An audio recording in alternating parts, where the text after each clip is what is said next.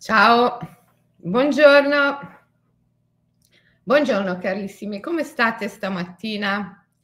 Qui a Los Angeles è grigio, eh, a volte è grigio anche qua, eh. però dopo dovrebbe venire il sole, ah, qui è mattina, sono le 10 e 10 della mattina. E, ehm, oggi parlo di un argomento molto delicato. Il suicidio assistito e l'aborto. Perché mi avete scritto eh, varie volte per chiedere la mia opinione su questi temi e poi vi, vi, vi farò sapere anche perché li ho messi insieme. Eh, lo capirete durante la diretta. Allora, Beh, diciamo che sono quei temi molto intimi su cui è impossibile fare teorie e su cui è altrettanto impossibile sviluppare un'opinione. Cioè, sono quegli argomenti sui quali la mente non ha giurisdizione. La mente non ha giurisdizione sulla morte, sulla nascita, perché appartengono a una dimensione liminale tra il visibile e l'invisibile, tra l'umano e il divino e quindi la ragione non può avere giurisdizione su questi temi e, e tantomeno dovrebbe avercela lo Stato. Però eh, si sa che ormai oggi siamo arrivati ad un punto con la nostra società in cui lo Stato entra eh, in ogni... Eh, in ogni anfratto della vita degli individui, entra nelle famiglie, entra anche negli affari più intimi dell'individuo, nel tentativo, e ahimè più delle volte ci riesce, di regolamentare anche ciò che di per sé non sarebbe assolutamente regolamentabile. Il suicidio assistito e l'aborto fanno parte di questo reame che non può essere regolamentato dalla ragione, dal, dallo Stato, dalle leggi, cioè dagli arconti, le norme, le leggi e le regole. Perché la nascita e la morte, dicevo, appartengono al, allo stato intermedio, alla grande soglia, laddove il conscio e l'inconscio, il visibile e l'invisibile, l'umano e il divino si incontrano quello che noi chiamiamo l'immaginare, la grande terra di mezzo, la no man land, come dicono qui a Los Angeles. E, ehm, e però, però direte voi, eh, però ci vuole una regolamentazione, ci vuole una legge. Eh, e, questo è il punto, il punto mm, assurdo e incredibile al quale è arrivata la nostra cultura con la sua ipnosi di massa, no?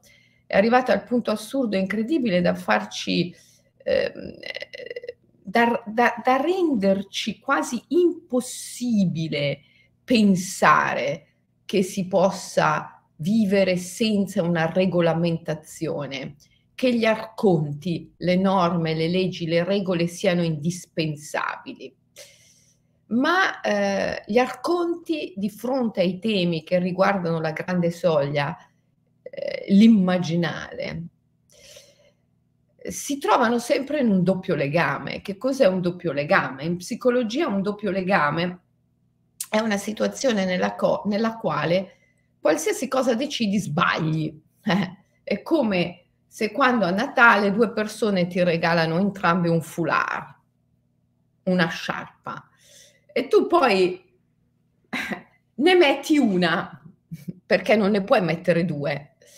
Ecco, qual, qualsiasi delle due metti sbagli perché eh, la, l'altra persona eh, ti, ti, ti, dirà, ah ma perché non hai messo il mio foulard? Non ti piaceva? Quindi sei in un doppio legame, qualunque dei due scegli sbagli.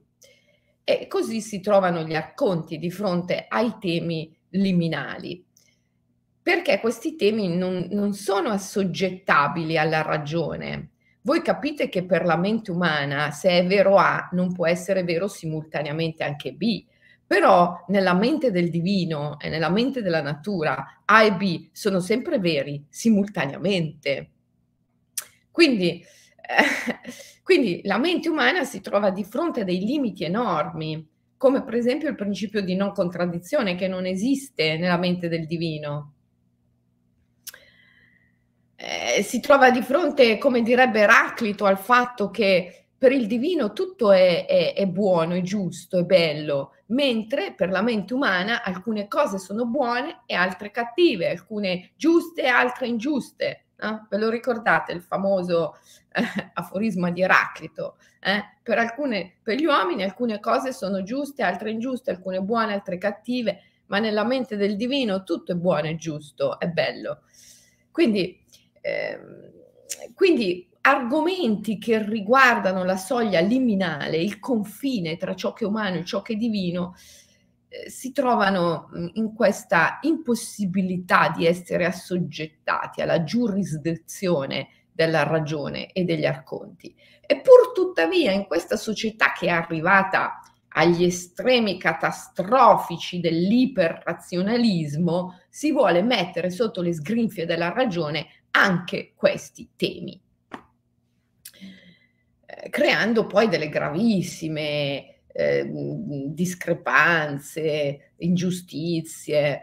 Eh, perché pensate, no? Eh, l'aborto, per esempio, qualsiasi cosa tu decidi da un punto di vista legislativo, sbagli. Perché? Perché se non lo legalizzi, togli alle donne un diritto.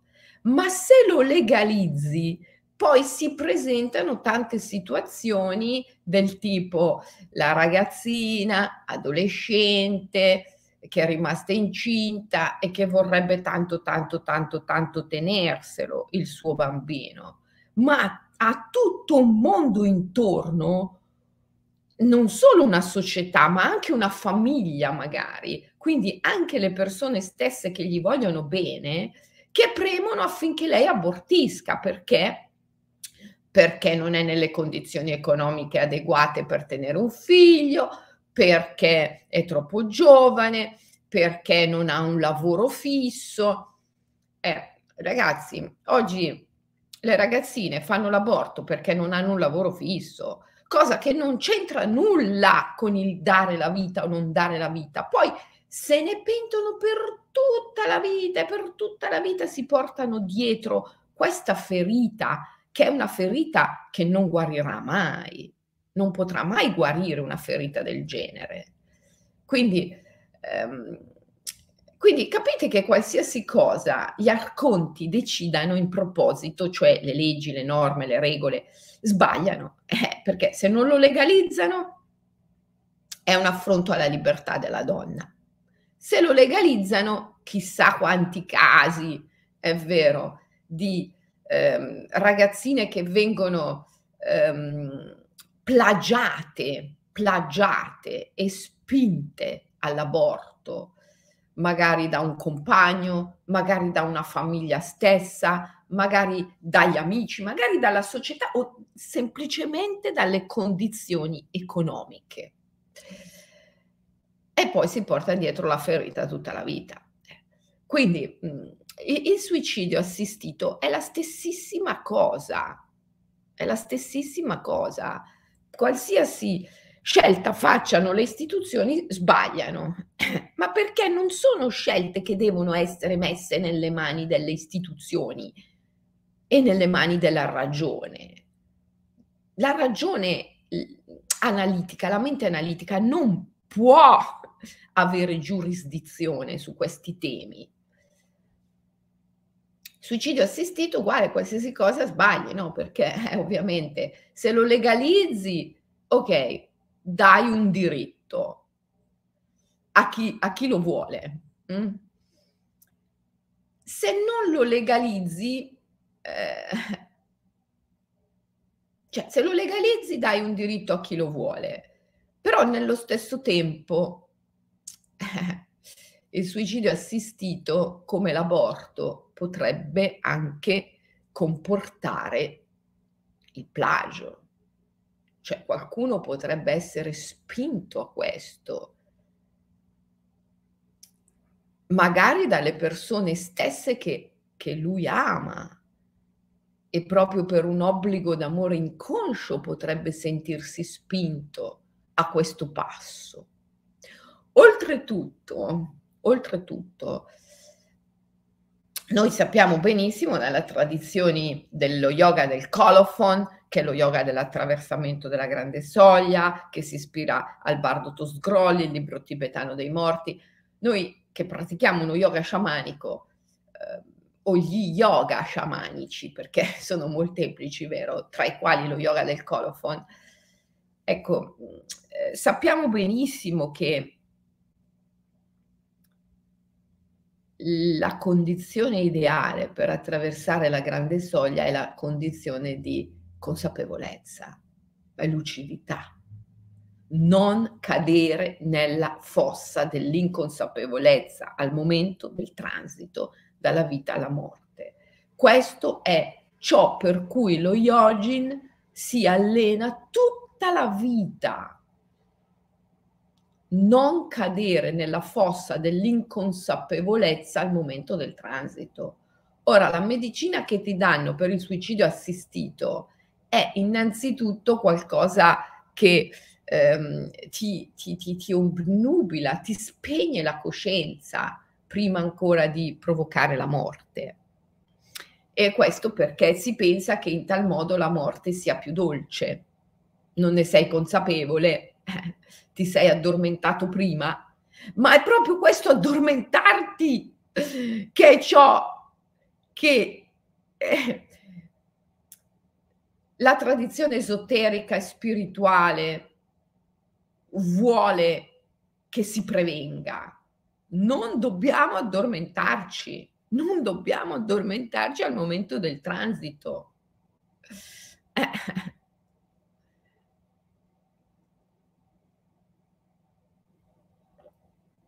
Acqua e limone, acqua tiepida e limone io. Alla mattina bevo tanta acqua tiepida e limone e poi le tisane, quelle dello shamanic yoga lip, su cui recitiamo i mantra. Ecco, quindi mm, fondamentalmente non legalizzare il suicidio assistito e togliere un diritto a chi lo vuole, ma legalizzarlo comporta poi aumentare sicuramente la possibilità di attraversare la grande soglia cadendo nella fossa dell'inconsapevolezza e anche, e anche la possibilità di, di, insomma, di plagio, di errore perché la mente non può, non può avere giurisdizione sulla nascita e sulla morte. Allora, tutto questo ci deve far comprendere che siamo arrivati ad un punto in cui la nostra società mm, ha, ha sforato, cioè è proprio eh, andata fuori da ogni, ehm, da ogni senso del sacro, ha completamente perduto il senso del sacro. La nostra civiltà ha completamente perduto il senso del sacro. Abbiamo fatto della tecnoscienza una religione di Stato la tecnoscienza è la moderna religione salvifica adottata come religione di Stato. E, e se non, non basta questo farci capire che la nostra cultura è totalmente desacralizzata, cos'altro dobbiamo vedere? Eh. Allora, Allora, come sempre, la strada di salvezza è la natura. La strada di salvezza è la natura, è rivolgerci alla natura, è cercare di vivere il più possibile a contatto con la natura, è cercare di sottrarci il più possibile al, al brusio del mondo, è cercare di praticare la magia sciamanica, la via spirituale, perché in questo modo si acquisiscono dei poteri, delle doti, delle facoltà che sono naturali, ma che ahimè i più hanno perduto. Si ritrovano doni, capacità, come per esempio quello di essere invisibile e intoccabile dagli arconti. Io credo che oggi, oggi si fa tanto parlare di vaccini, di immunizzazione, ma c'è una cosa, una sola cosa verso la quale l'uomo veramente libero è immune. Immune agli arconti. È possibile, certo che è possibile. Il mago, lo sciamano, il mistico, il mistico. Il mistico che poi sembra un mago perché fa cose sovrannaturali per i più, ma non sono niente, per niente sovrannaturali, sono naturalissime. È che i più hanno perduto la facoltà di fare queste cose perché sono completamente nelle mani del sistema, completamente ipnotizzati. Allora, il mistico, che è colui che ha conservato un buon grado di libertà, è capace di vivere in una condizione in cui risulta immune, immune agli arconti, immune alle leggi, alle regole, alle norme, immune agli arconti. Eh? Oggi c'è bisogno di una rivoluzione. È indubbio, abbiamo bisogno di una rivoluzione, ma deve essere una rivoluzione dei cervelli. Deve essere una rivoluzione dei cervelli. Dobbiamo cambiare il metodo di pensiero e questo possiamo farlo unicamente attraverso l'esperienza mistica e spirituale che ci porti a diventare immuni agli arconti, immuni agli arconti. È quello che io ho sempre tentato di dire, vado vado dicendo da due, tre anni a questa, quattro anni a questa parte, anche prima che scoppiasse il Covid. Poi quando è scoppiato il Covid, con maggiore insistenza, ho detto, ragazzi, ma non è che voi potete ogni cosa, ogni minima cosa ribellarvi. Voi dovete trovare una volta per tutti quel, eh, quel meccanismo che vi rende immuni agli arconti. E allora non avete più bisogno ogni due per tre di star lì a protestare, questo sì, questo no, questo... Siete immuni agli arconti. immuni agli arconti, ragazzi. Questa è la vera rivoluzione, l'unica sola possibile. È una rivoluzione del metodo di pensiero. È una rivoluzione della mente. Cambiare il metodo di pensiero trasferire la coscienza da una mente iperrazionale, che è un cumulo di credenze indotte, di condizionamenti, è la Matrix, a una mente che si può chiamare, come la chiamava James Hillman, il pensiero del cuore, la si può chiamare la mente poetica, come piace chiamarla a me, possiamo chiamarla pensiero complesso, eh? avete presente il grande Edgar Morin, possiamo chiamarla la mente immaginale, Enrico Orben, eh? o possiamo chiamarla overmind, sovramente, Sri Aurobindo, cioè poi dopo ognuno la chiama come vuole, vero?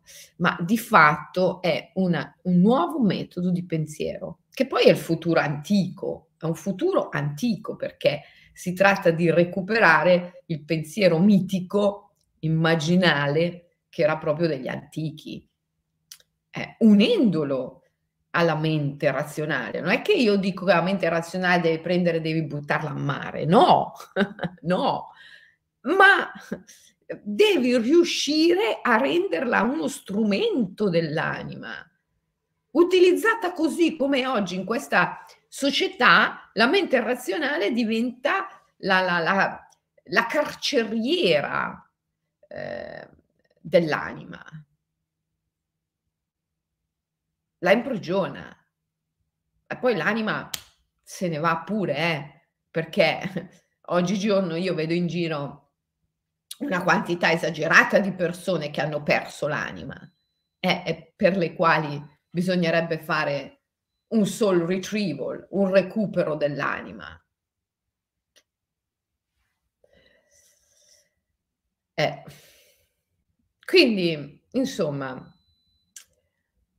di fronte a questi argomenti, come il suicidio assistito, come l'aborto, noi dobbiamo renderci conto che non è possibile farsi un'opinione. Le opinioni che nascono dalle analisi mentali e dalle credenze mentali sono sempre condizionate dalla matrix, dal mondo. Quindi di fronte a certi temi così, così importanti bisogna stare nello stato della non mente, liberi da ogni teoria, liberi da ogni opinione,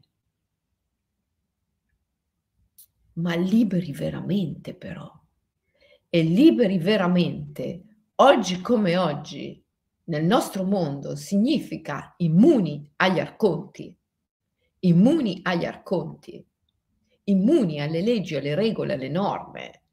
Il che vuol dire che anche se c'è la legge, anche se c'è la norma, che comunque è una, è una legge che è sempre sbagliata, per forza, perché vuole mettere sotto la propria giurisdizione qualcosa che non può essere messo sotto la sua giurisdizione. Quindi questa legge sarà sempre sbagliata e sarà sempre ingiusta. È ingiusta, è una legge ingiusta. Oggi siamo pieni di leggi ingiuste. Ecco perché ci vuole una rivoluzione. Siamo pieni di leggi ingiuste perché siamo arrivati a un punto estremo in cui lo Stato è entrato pesantemente nella vita intima degli individui, dove non avrebbe mai dovuto entrare. Siamo arrivati a un punto estremo in cui anche le questioni che riguardano l'anima vengono messe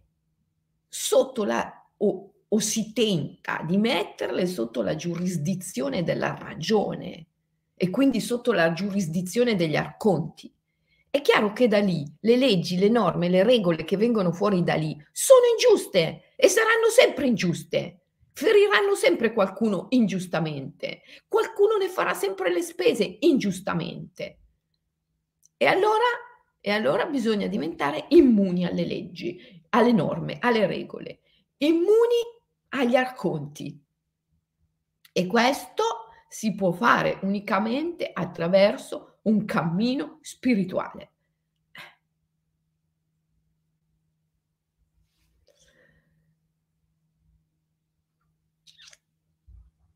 Io mh, penso di avervi detto tutto quello che vi potevo dire su questi argomenti.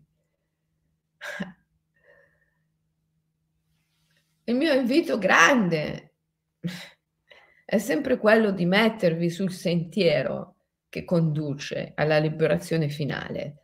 E possibilmente di mettere tutti coloro con i quali venite in contatto, sia coloro con i quali avete relazioni cosiddette positive, sia coloro con i quali avete relazioni cosiddette negative, sul cammino che conduce alla liberazione finale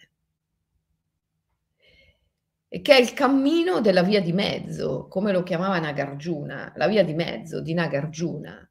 Cosa vuol dire? Vuol dire che eh, mentre per la mente umana o è vero A o è vero B, per la mente divina, per la natura, A e B sono veri simultaneamente e aprono la via di mezzo, che non è né A né B. Eh?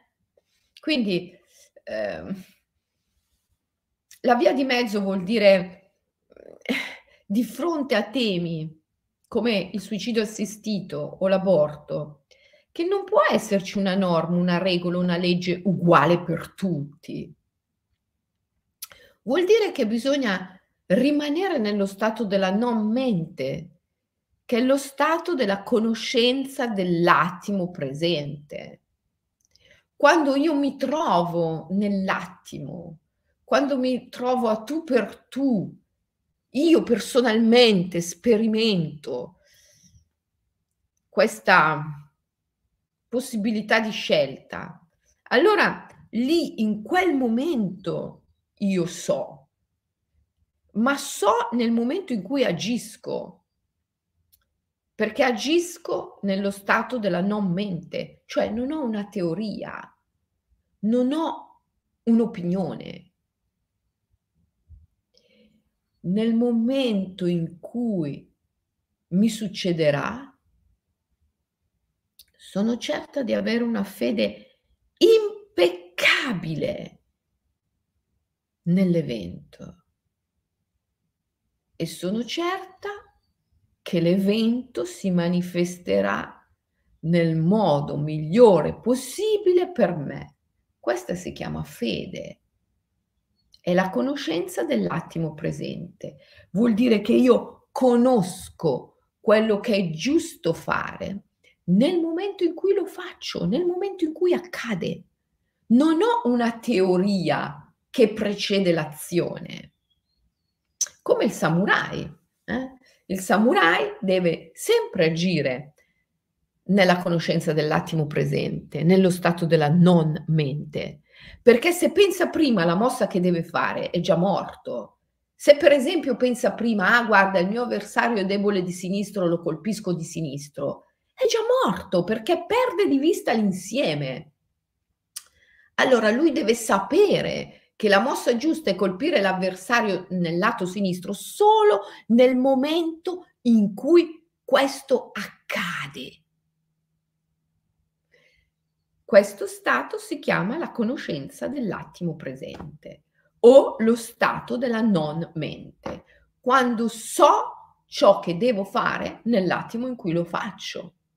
Questo è lo stato della fede, lo stato della fede. E, e, e, chi riesce a vivere nella conoscenza dell'attimo presente, nello stato della fede, è vincente in tutto, è vincente in tutto ed è immune agli arconti, assolutamente immune agli arconti. Eh?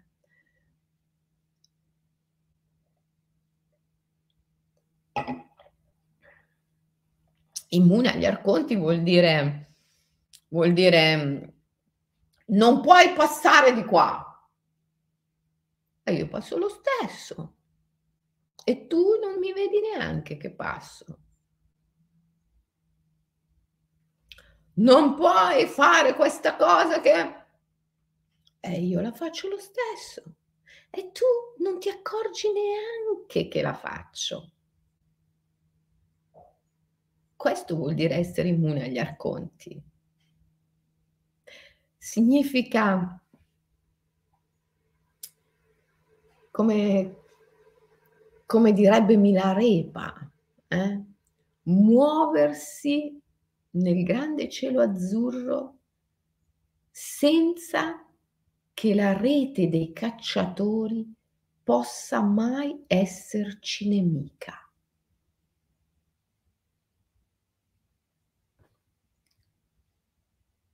Perché non ci vede, perché riusciamo a passare attraverso le maglie? Perché possiamo comporci e scomporci, possiamo atomizzarci e poi ricomporci.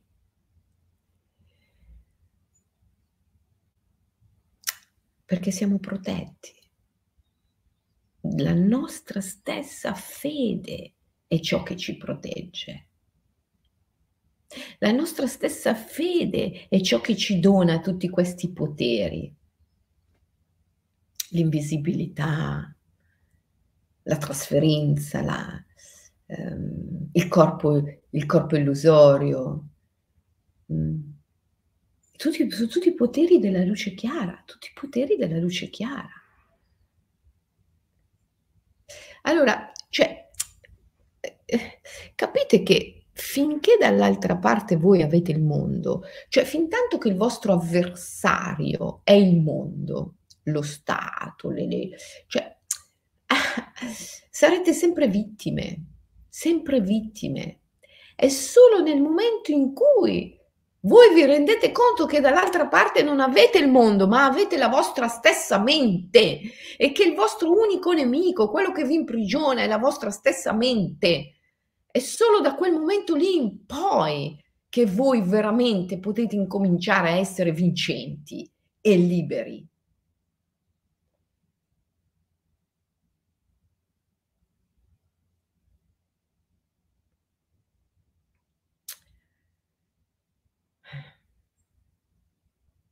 Quindi quindi ragazzi non mettetevi in queste discussioni, uhm, il suicidio assistito, l'aborto sì, no, ehm, proteste, cose, lo voglio, non lo voglio, perché tanto alla fine qualunque cosa la legge deciderà sarà quella sbagliata. Sempre, sempre. Perché la legge non può mettere sotto la propria giurisdizione certi argomenti. Quindi cercate di andare oltre. La via di mezzo, la via di mezzo è quando comprendo che non esiste giusto o sbagliato, ma che devo andare al di là degli opposti, devo andare al di là degli opposti. Questa è la via di mezzo di Nagarjuna. È la via che ti porta al di là degli opposti. È la via che ti porta nello stato della non mente, nella conoscenza dell'attimo presente. Ed è una via percorribilissima. Eh. Perché le persone che vivono nella matrix, nel condizionamento tutti i giorni, tutti i giorni, tutti i giorni, quando mi sentono parlare dicono, ah, tu sei una marziana. Ma sono una marziana per te. per te che vivi nella Matrix, perché se appena appena metti fuori un dito da lì, cioè se appena appena fai un respiro fuori di lì, ti rendi conto che i marziani sono gli altri, cioè ti rendi conto che i folli sono gli altri, quelli che stanno dentro la Matrix. E che uscire di lì non solo è possibile, ma è fattibilissimo. Perciò il vero folle è quello che sta dentro lì, non quello che ne esce o quello che ne è uscito. Eh. Okay, allora se dovete impegnarvi in qualcosa, impegnatevi, ehm, nella meditazione, impegnatevi nello yoga, impegnatevi nel vostro cammino spirituale. Non impegnatevi nelle lotte inutili con il mondo. Il mondo ha bisogno di quelli che protestano, eh, eh, perché aumentano la sua autorità. Il sistema ha bisogno di quelli che protestano, perché quelli che protestano aumentano l'autorità del sistema. Ma è inutile sprecare l'energia in quel modo, è inutile, è inutile. Eh parte che poi, come ha detto qualcuno, ovvero la rivoluzione non è un pranzo di gala, quindi se veramente vuoi combattere su quel livello, eh, non è certo con la protesta che porti a casa qualcosa, ma quello livello è sbagliato, è sbagliato. Non voglio che le mie parole, per carità, vengano prese come un incitamento alla violenza, tutt'altro, tutt'altro, bisogna cambiare livello. Bisogna vedere dall'altra parte non più il mondo e le istituzioni e il sistema, ma la propria stessa mente. Quello è il nemico, e quello è il nemico. È quello che va vinto. E allora sei libero. E allora il sistema non può più toccarti. Sei immune agli arconti. Sei immune agli arconti. Bene ragazzi, vi abbraccio forte forte. Spero di essere stata utile a tutti quelli che mi hanno scritto. Se lei ne parla del suicidio assistito, se lei ne parla dell'aborto, l'ho messo insieme questi due argomenti perché entrambi riguardano la soglia liminale, eh? il confine tra la vita e la morte, cioè l'immaginale, la grande terra di mezzo. Vi abbraccio, vi auguro una bellissima giornata. Ah, vabbè, da voi ormai sarà quasi finita, vede verso sera, da me mattina. Io ho davanti ancora tutta questa giornata. E, ehm, volevo ricordarvi che ci, ci vediamo il 14 marzo in Galleria Vittorio Emanuele, Piazza della Scala, c'è presente, a Milano, alla Libreria Rizzoli, alle 18.30. Vi farò un regalo bellissimo, grazie anche al, alla generosità dell'editore, cioè, insomma, gliel'ho chiesto io, poi alla fine... Vabbè, comunque, grazie anche al contributo dell'editore, devo dirlo questo, riuscirò a farvi un regalo molto bello. È una Quantum Positron Image. Le immagini Quantum Positron sono...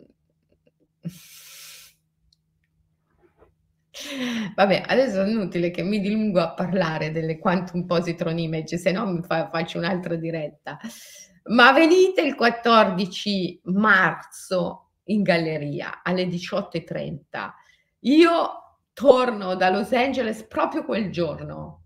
Arrivo a Linate alle 15.10, sì, su per giù. Speriamo non mi ritardino i voli, non, penso di no. Eh, 15.10 arrivo a Linate, 18.30 sono in galleria con voi. Vi darò questo regalo e eh, vi parlerò del digiuno immaginale che è un percorso di nove giorni, nove tappe che si ispira agli antichi misteri, misteri eleusini, dionisiaci, orfici, pitagorici, per rivoluzionare in via definitiva il vostro rapporto con il corpo e con il cibo per sempre. Liberi dagli racconti. Ragazzi, vi abbraccio forte, ci vediamo il 14 in galleria. Ciao.